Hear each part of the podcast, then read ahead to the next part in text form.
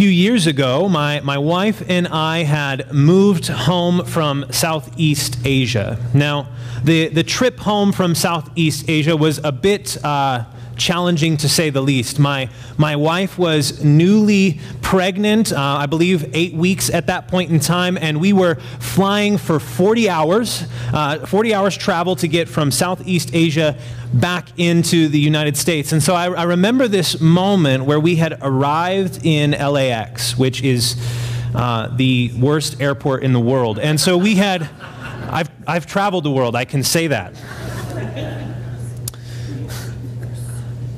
Have you ever heard of Lucknow, India? No? No. It has LAX beat in their airport. Just want you to. it's beside the point. Um, so we arrive in LAX and something happens. I, I see a coffee shop. And for years in Southeast Asia, where we were at, coffee was a luxury and not a common good thing that I could find. And so I see this coffee shop and I get to the coffee shop and I order a cappuccino and a croissant. And a French croissant is heavenly.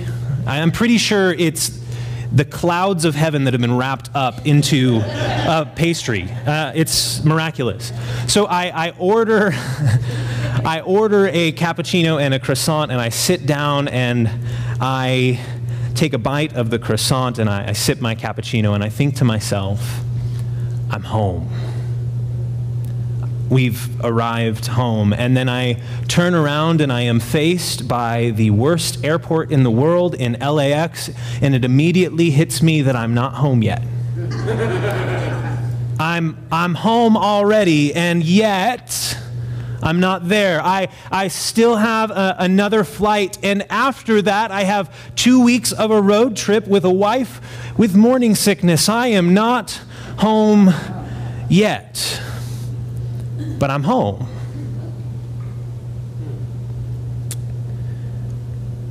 This morning, we're, we're going to talk about a concept that is very similar to what was happening here this, this experience of being home and yet not yet being home. You see, all throughout Scripture, the testimony for us as believers is that we are two things we are already and yet we are not yet already and not yet. We are already adopted and not yet adopted. We are already redeemed in Christ, but not yet redeemed. We are already sanctified in Christ, but not yet sanctified. We're already saved in Christ, but not yet saved. We're already raised with Christ and not yet raised. God's kingdom has already come. It is already here and it is present and it is real, and at the same time, we have not seen it fully realized. We live in the middle of a tension in fact, uh, most of life is tension, if you didn't know this. The tension between sin and grace. How can a good God save sinful humanity? The tension between human responsibility and divine sovereignty. How can God be sovereign and us still be responsible? And then also this tension, this tension that we lean into specifically during this time, this tension of God's kingdom has already come and it has not yet come. You see, by, by faith in Christ, all the spiritual blessings of Christ are ours already. But the full enjoyment of these blessings is not yet complete and is not yet ours. You see, this is, this is the life of faith. It's this, this waiting that we step into as Christians. It's the assurance of things hoped for in the future and the convictions of things not yet seen in the present. Now, we've talked about this concept a little bit over the last few weeks this already and not yet aspect of the kingdom, this already and not yet aspect of the Christian life. This space between Christ's first coming and his second coming. You see, we, we can confidently say as Christians that Christ is already ruling and reigning, and we can also at the same time recognize that we don't fully see that rule and reign completely yet. let me, let me point to a very specific text in Scripture. If you, if you have your physical Bibles, why don't you go ahead and grab those and, and go to Isaiah chapter 2. This is helpful for us. If we, if we go to Isaiah chapter 2 and we read verses 2 through 4, it says this This is the word of the Lord. In the last days, in the mountain of the Lord's house will be established at the top of the mountains, and it will be raised above the hills. All nations will stream to it, and many peoples will come and say, Come, let us go up to the mountain of the Lord, to the house of the God of Jacob. He will teach us about his ways, so that we may walk in his paths. For instruction will go out of Zion, and the word of the Lord from Jerusalem. He will settle disputes among the nations and provide arbitration for many peoples. They will beat their swords into plows and their spears into pruning knives. Nation will not take up the sword against nation, and they will never again train for war. All right, I want to just I want to hit on a couple things in this text real quick that it clearly revealed to us this idea of already not yet. The first is this concept that all nations will stream to the house of the Lord. That's already. That has already happened, that nations have streamed to the house of the Lord. Let's just look at the numbers for a second. In Africa, there are 631 million Christians. In Latin America, there are 601 million Christians. In Asia, there's 388 million Christians. Can we just stop for a minute and just talk about how awesome worship in the new heavens and earth is going to be? It's going to be incredible. We're going to get rowdy. It's going to be amazing. Um, then in North America, there's going to be 277 million Christians right now. We are the nations.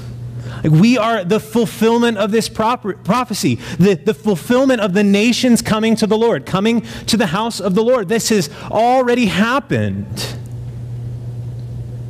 We continue to look in the text, it says he will teach us about his ways so that we may walk in his path. If we just go scripturally, the Sermon on the Mount, the book of Matthew is an entire book that is calling us to teach the nations the word of God. It's calling to teach Jesus' teachings to teach people to observe and to obey all that has been commanded. We have the ways of God placed before us. This is an already promise.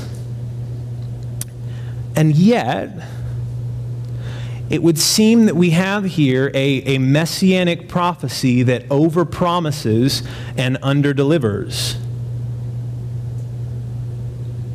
We continue down the text, it says, They will beat their swords into plowshares. That's a not yet. Now, certainly we could, we could not look at, our, at the state of even our nation, the state of our city, or the state of our world now and say, yes, that's happened. People have beaten their swords into plowshares. It's all happened. That's true. We can't, we can't say that. It has not yet taken place. Now, I want, to, I want to nuance what I'm about to say next carefully. Not all fights are sinful. There are good fights and there are bad fights. Standing up against injustice is a righteous endeavor. And so we as Christians are not called to be like, well, we just got to lay everything down. And that's not actually what we're called to. We, we are called to stand up righteously. But the full realization of this, where all fighting gone, nation will not plan against nation, that won't happen until sin has completely and finally and fully been demolished on that sin shattering day when Christ returns. But the promise of the messianic kingdom is that there will no longer be a need because injustice will be completely undone. The, the promise of the messianic kingdom is that nation will not take up sword against nation. Now, I, I don't know about you, but I can confidently say that our world is good at taking up swords against other nations. So, what do we do with this when what is a messianic prom, uh, prophecy seems to be partially fulfilled but not fully fulfilled? What do we do with that? Well, I, I would like to suggest that we have to lean into the tension of Scripture, to the already and the looking forward to the not yet. The disciples in the New Testament and, and other individuals in the New Testament deal with this tension all over the place. If we were to go briefly to Matthew 13 or Matthew 11 1 or 11 3, we see John is preparing the way for Jesus. He's preparing the way for the Messiah, and then he is arrested. So he is preaching the good news of the captives being set free. He's preparing the way for this king that God has sent and then put in prison. And he's immediately faced with suffering. And he's in this place where he is he's in prison, he is suffering, he is seeing the day of his death drawing near, and he's wondering, is this really the Lord? He sends his disciples to ask Jesus, he says, Are you the one who is to come? He's feeling the tension of the not yet. And what does Jesus respond with? He responds with the blind receive their sight, the lame walk, the leprous are cleansed, the deaf hear, the dead are raised, the poor are told the good news. This is the already of the kingdom. The kingdom has already shown up, it's already working, and yet John is feeling the weight of the not yet coming. If we go to the disciples in Acts chapter 1, verse 6, the question that they ask, they've seen Jesus raised from the dead, and they say, Lord, are you now restoring the kingdom to Israel? And we don't see for the rest of the book of Acts a restoration in our sense to what the disciples were asking for. Instead, what we see is we see persecution and we see suffering and we see the gospel going forward and blowing up and turning cities on their heads. And so we see in already that the, the nations are coming, and yet the not yet. It has not fully been realized. Romans 8, my last textual help for us this morning is the Spirit is testifying with our spirit that we are indeed children of God. We see that in the beginning of Romans 8. And then we, we read and continue reading, and we see these truths come up that the creation has been groaning, that the world itself is groaning with pain, longing for the day of Christ's return. And at the same time, while the creation is groaning, we are says that God's children are at the same time groaning. And why are they groaning? It says because they're awaiting adoption. Well, if we go back to the beginning of Romans chapter 8, it says we've already received adoption, and yet we're awaiting it. Already adopted and not yet adopted, wrestling with sin and defeating sin. Uh, we've used this illustration before, but uh, imagine if you were that you were a homeless child and you were begging every morning. You'd go out onto the side of the road and you would beg for food, and a wealthy, benevolent, joyous benefactor comes to you and says, I have all the money you could possibly need. I want to adopt you. Would you come and live with me in my home? And so he goes through the process of adopting this child and he brings the child inside the home. And then, yet, now that everything has been given to this child, he's been written into the will, he's been gifted with good food, a croissant every morning for breakfast. And then every morning he goes out to the side of the road and begs for money. He's been adopted, and yet that adoption has not fully hit and fully transformed the way that he operates and lives. And the invitation of the not yet is come back into the Father's house. Continue to coming back. You see, we need categories of already and not yet in the church. Because if we don't have the categories of already, and not yet, we don't have a Messiah. If it's just all already, then I'm sorry I did not sign up for this. And if it's just all not yet, then that means Jesus has not come. We have to, we have to lean into this tension the already and the not yet. We need to be able to confidently say all of God's promises are yes and amen in Christ. And yet we need to be able to also confidently say, He's still coming. We need to be able to say that his kingdom has come already, and yet his kingdom will come. It is not yet here. Now, we're frothy charismatics, so we love the already, right? We are so excited about the kingdom moving forward. We're like, yeah, we'll pray for anyone to get healed. We'll just be looking forward to the kingdom here and now. And, and what that sometimes does for us is we miss the pull and the tension towards the, the longing for the not yet. This is not it. This is not the final end of the story. There is a greater day coming, a, a not yet in the future. Now, in the midst of suffering, it is often easier, easier for us to see the not yet. Now, maybe you're in a really flowery season of life and everything's just going splendid and you have not experienced any suffering. Or maybe you don't have kids.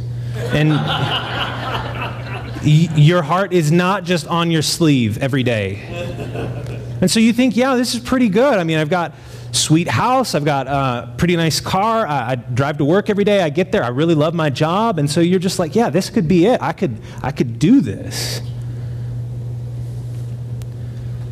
So you don't see the fact that this isn't the final and, and full realization. But oftentimes, most of us do not wake up in the morning and look at our room and look across the, the, the room at our spouse, or, or, you know, we see our schedule for the day and we think, ah, heaven, I've arrived. Most of us do not think that. Most of us see the not yet pretty clear. But as Christians, it is ridiculously important for us, and, and during the season of Advent, it's ridiculously important for us to lean into both of these tensions, to the already and the not yet. So we want to remember the already. We want to remember that Christ has indeed come. So if we if we go to every single one of us in this room who is a Christian, you have an already story. You have a testimony. You have a, a story of how God has come into your life and He has turned your world upside down, where you have come to know Him and He has changed you. Not just the prayer that you prayed 30 years ago, but like the moment where He actually already came. You saw His kingdom moving in your life. The moment where your life shifted from being me centered to being king centered. You have a testimony. You have that story. That is God's kingdom already here and now, here on heaven as or here on earth as it is in heaven. That is happening if you have that testimony as a Christian. You can look back and point to the moment when God changed your story, when He stepped in and personally reconciled you. Where the rule and reign of God has come in your life, and Christ has already triumphed over the principalities and the powers of this world.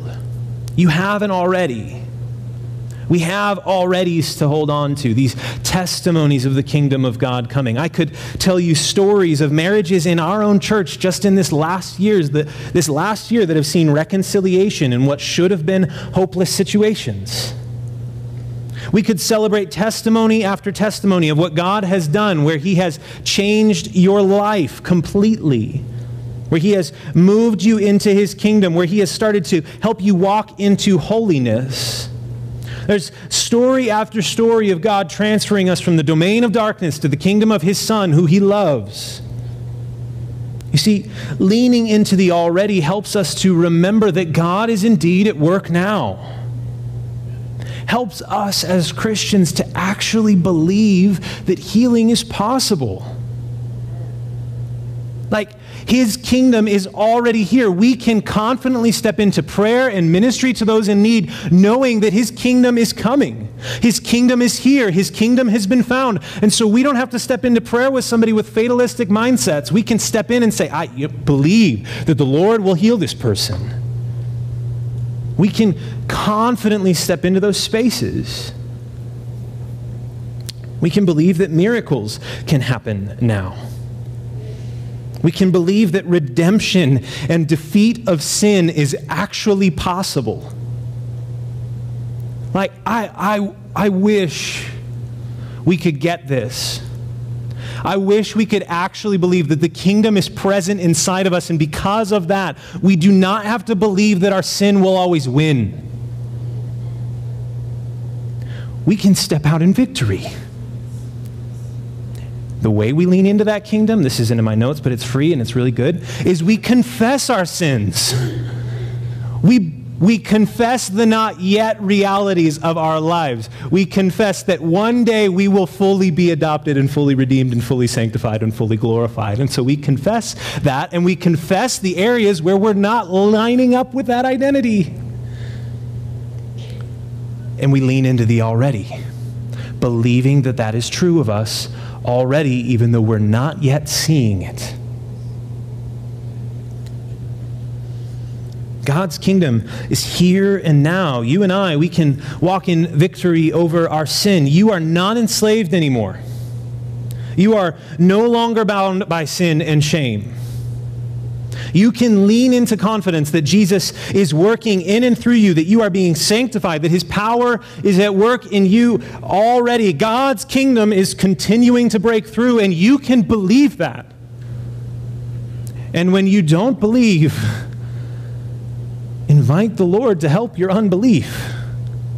Because the already of his kingdom is real and it is true and it is powerful. But we also have to remember the not yet. And now you're going to get to feel the tension of this. It's amazing and terrible.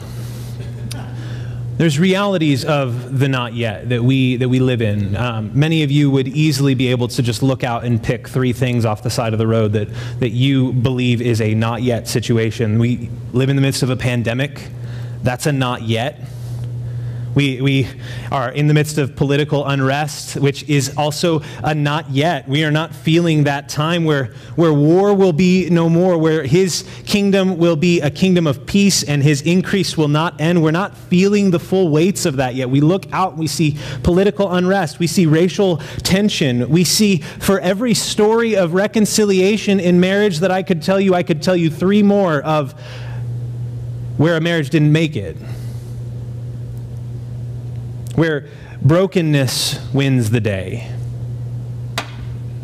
For every story of healing, I could share a story where pain and suffering continue. For every story of defeat of habitual sin, I could share a story where sin is still enslaving people and they've given up trying. For every story of joy and happiness and new life, I can tell you about a typhoon in the Philippines that is wrecking people's lives, where people are displaced. Creation is groaning. This world is broken. It has not yet been made new. God's kingdom has not been fully and finally realized. So, what I want to do for a second is I want to step back away from this tension and just ask the question what happens if we don't live in it? What happens if we lean only into the already, or what happens if we lean only into the not yet? If we lean too much into the already, I think there's two responses that will start to show up and well up in our lives. The first is that we'll become disillusioned and disappointed. We'll be disillusioned and disappointed with the systems of this world because we've put our hope in them, believing we have the kingdom already. And then we'll be shocked and surprised when the kingdoms of this world don't live up to what our expectations are. We'll lose hope in God, believing that His word was not as good as He said it was. We'll forget that there is more to come. And the second way that I think that we can respond to this, and I think this is often the response I see more often in the church, is apathy to the pains of the world. It's constantly distracting ourselves. It's ignoring the pain and building out poor teachings that don't allow us to answer for the suffering of the world in a faithful way. We ignore it. We pretend it doesn't happen, and we live our lives in a bubble, never allowing ourselves to see the pain except for the pain we've allowed ourselves to see in our echo chambers of some sort. Now, if we lean too much into the not yet, we're not going to focus on what God is doing already or what He has already done for us. We won't look at His work, and so we'll just live pessimistically, never remembering or seeing where God has shown up. You guys lost my mic, but that's okay. We'll pray fatalistic prayers that don't believe God can make a difference today.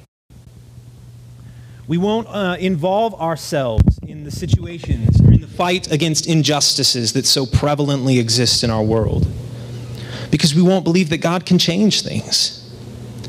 We won't earnestly seek healing. We won't earnestly seek defeat of sin if we believe too much in the not yet. We'll have a fatalistic mentality. Well, I guess one day God will just have to fully sanctify me. We'll live unrealistically hopeful or unnecessarily helpless. If we lean into one or the other, we will miss something. And so we have to hold both. The tension of both has to be held in our hands. But we do have a future hope this future hope that on that day when Christ returns, swords will melt down into plowshares, and all those who have fought so hard throughout history to keep their weapons will gladly give over their weapons, and all those who have raged in protest will rest and feel at peace, and all the energy used for fighting and defending and peacekeeping and war making will be melted down and remade into a tool for worship and recreation, and all of those who have been longing for the restoration of creation will see it. And all of those who have been earnestly seeking healing will find it. And all of those who have been battling their sin will watch as their fallen desires are melted away. And true humanity is restored fully and finally forever in our glorified bodies and our renewed minds. So, what do we do in that tension? How do we wait in that tension, and how do we wait well, and how do we look forward well? Here's my sermon. That was all just an intro. So, look at the text in Matthew for me for a second. Matthew chapter 16, we're in verses 15 through 18 we, we see this, this moment happening where, where people are coming before Jesus and they're asking, uh, uh, Jesus is asking, Who do you say that I am? Some have said that he's a, a prophet. Some have said that he is John the Baptist. Others have said that he's Elijah or Jeremiah. And Jesus asks the disciples this pointed question okay, that's who everybody else says I am. Who do you say I am? And then we see the greatest confession in all of Scripture this confession that you are the Messiah, the Son of the living God. God's promises have come true. Here is Jesus, the promised Savior, the, the offspring that will crush the head of the serpent, the offspring of Abraham who will bless the nations, the Son of Mary, the mighty one of Israel who will topple the proud and exalt the lowly. This is Jesus, the Messiah, the, the Savior, the Son of the living God. And then Jesus responds, and, and you can almost feel his excitement. It's almost tangible. He's, he hears this confession and he responds, Blessed are you, Simon, son of Jonah. For the Father in heaven has opened your eyes to see Jesus. Just side note if you see Jesus, it's because the Father in heaven opened your eyes to see him. The already of opening blind eyes to see, that's present in confessions of who Christ is. And then he says, right after this, one of the most debated passages in Scripture, and you're, think, you're thinking, Austin, how are you going to do this in 10 minutes? I got you, don't worry. This is one of the most debated passages in Scripture. He says this He says, I say to you that you are Peter And on this rock I will build my church, and the gates of Hades will not overpower it. I want us to pay attention to two things in this text that, that should stand out to us. In verse 18, Jesus will, will lean in. He'll say, I say to you that you are Peter, and then he shifts. He, he could continue and say, You are Peter, and on you I will build my church. But that's not what he says praise the Lord, that's not what he says, because Peter has some moments later on in life that we would not be too excited about. But what he does say is, You are Peter, and on this rock I will build my church. He shifts and he changes. He, he doesn't continue by saying, Peter, I'll build my church on you. He shifts. This rock and, and then he gives us this incredibly encouraging statement and the gates will not prevail. The gates of hell will not prevail against the church. So I think we need to do two things. We need to do one, ask, what is the rock? What is this rock that Jesus is talking about? And I think it's, it's quite clear from the shift that Jesus makes and the rest of the testimony of Scripture that the rock is the Messiah. The rock is Christ. He's the one who the, the foundation of the church is built upon. Jesus is the rock. The testimony throughout Scripture is that He's the foundation of the building of the church. He's the cornerstone of the church. In fact, if we were to follow Peter's writings throughout the rest of the New Testament, what does he call Jesus? The cornerstone that the rest of the temple is built upon. The rock that the church is built upon is Christ and the confession of Him, the Son of the living God and the Messiah. And so, what does he say about this rock? He says that he will build his church. He will build his church. And the gates of hell will not prevail against it. The church is always moving forward, and the gates of hell will not prevail. What do we do as we wait for the kingdom? We continue moving forward on the foundation of Christ, proclaiming this confession that He is the Christ, He is the Son of the living God, and we believe confidently that Christ will build His church because He's already building it. He is already doing this work. We are already seeing it happen, and then we lean into that with confidence as we look around in the not yet of this world. And then we look forward to the day when it's finally and fully realized when the gates of hell are overthrown. Don't you love that?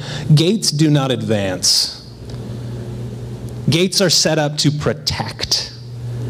And here is the church advancing on the gates of hell. So, right now, in this already not yet kingdom, what is the church doing? It's plundering the kingdom of the enemy. In the meantime, we plunder the enemies of the kingdom. We wage war against the gates of hell with the confession that Christ is the Messiah that he is building his church upon himself, that he has brought his kingdom and he will bring his kingdom. And just in case you struggle to believe that that's true because you're too caught up in today's day and age, let me show you something. In AD 40, when most of our New Testament was beginning to happen, there were 1,000 Christians on the planet. In AD 100, that number had gone up to 10,000. In 200 AD, we see 200,000 Christians have been counted. And that's amidst severe persecution. Like the Roman Empire can't kill them faster than they're being recreated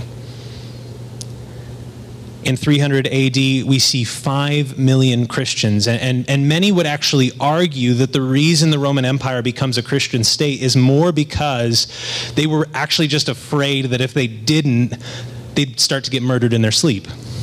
So they, they changed the Roman Empire to Christianity. And because the growth of Christians has been just blowing up and exploding.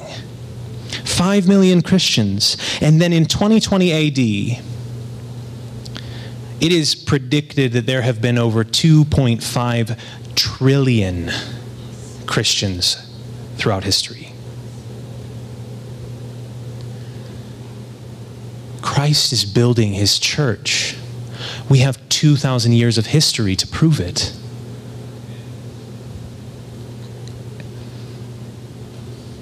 And so in this already not yet, as we as we feel the weight of suffering that comes in the not yet, and yet we rejoice in the truth that he has already come, that he is already here. We look to what Jesus has done throughout history and we continue to profess that the baby who was born on Christmas Day, he is the Messiah. He is the Son of the living God, and he will build his church. So, good Christian friend, rejoice. With heart and soul and voice, now you hear of this endless bliss that Jesus Christ was born for this. He has opened heaven's door, and now we are blessed forevermore. Christ was born for this. Good Christian friends, rejoice. With heart and soul and voice, now you need not fear the grave. For Jesus Christ was born to save, to gain his everlasting hall. He calls you one and he calls you all. Christ was born to save. Let us rejoice.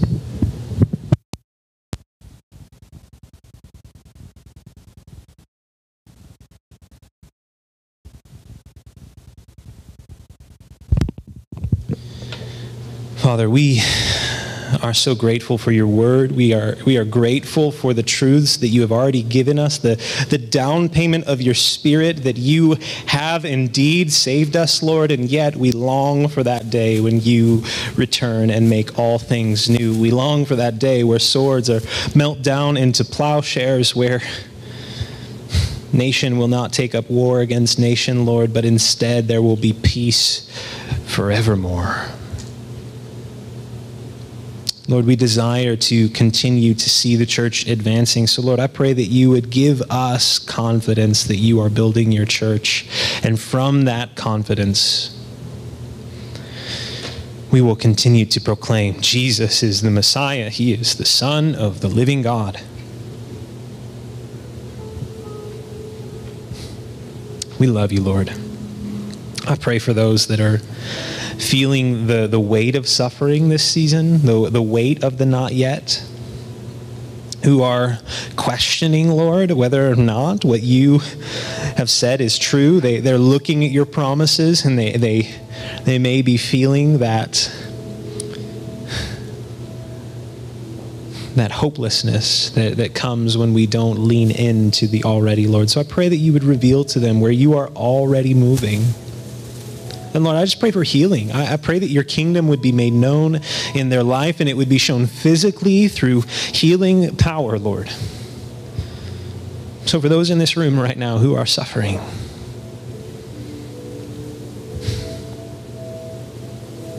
may your kingdom be known in their lives on earth as it is in heaven.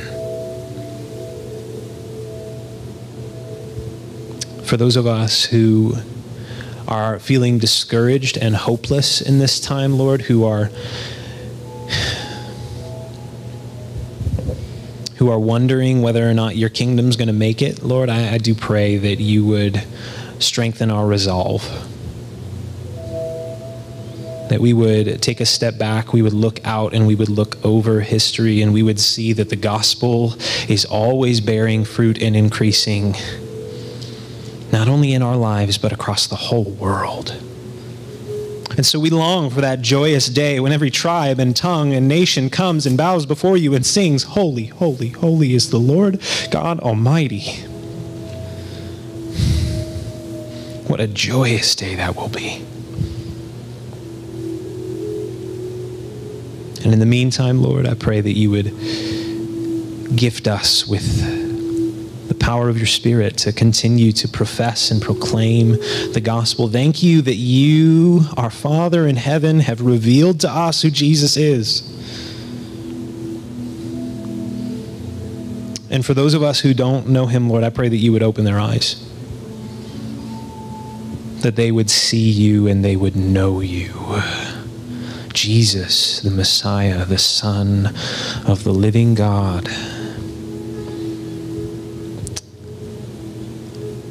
And in doing so, as you transfer them from the domain of darkness into your kingdom of light, may we just see the enemy's camp plundered. And may we rejoice. Glory. Glory, glory, glory to the newborn King, Christ, who accomplishes this for us. It's in your name we pray.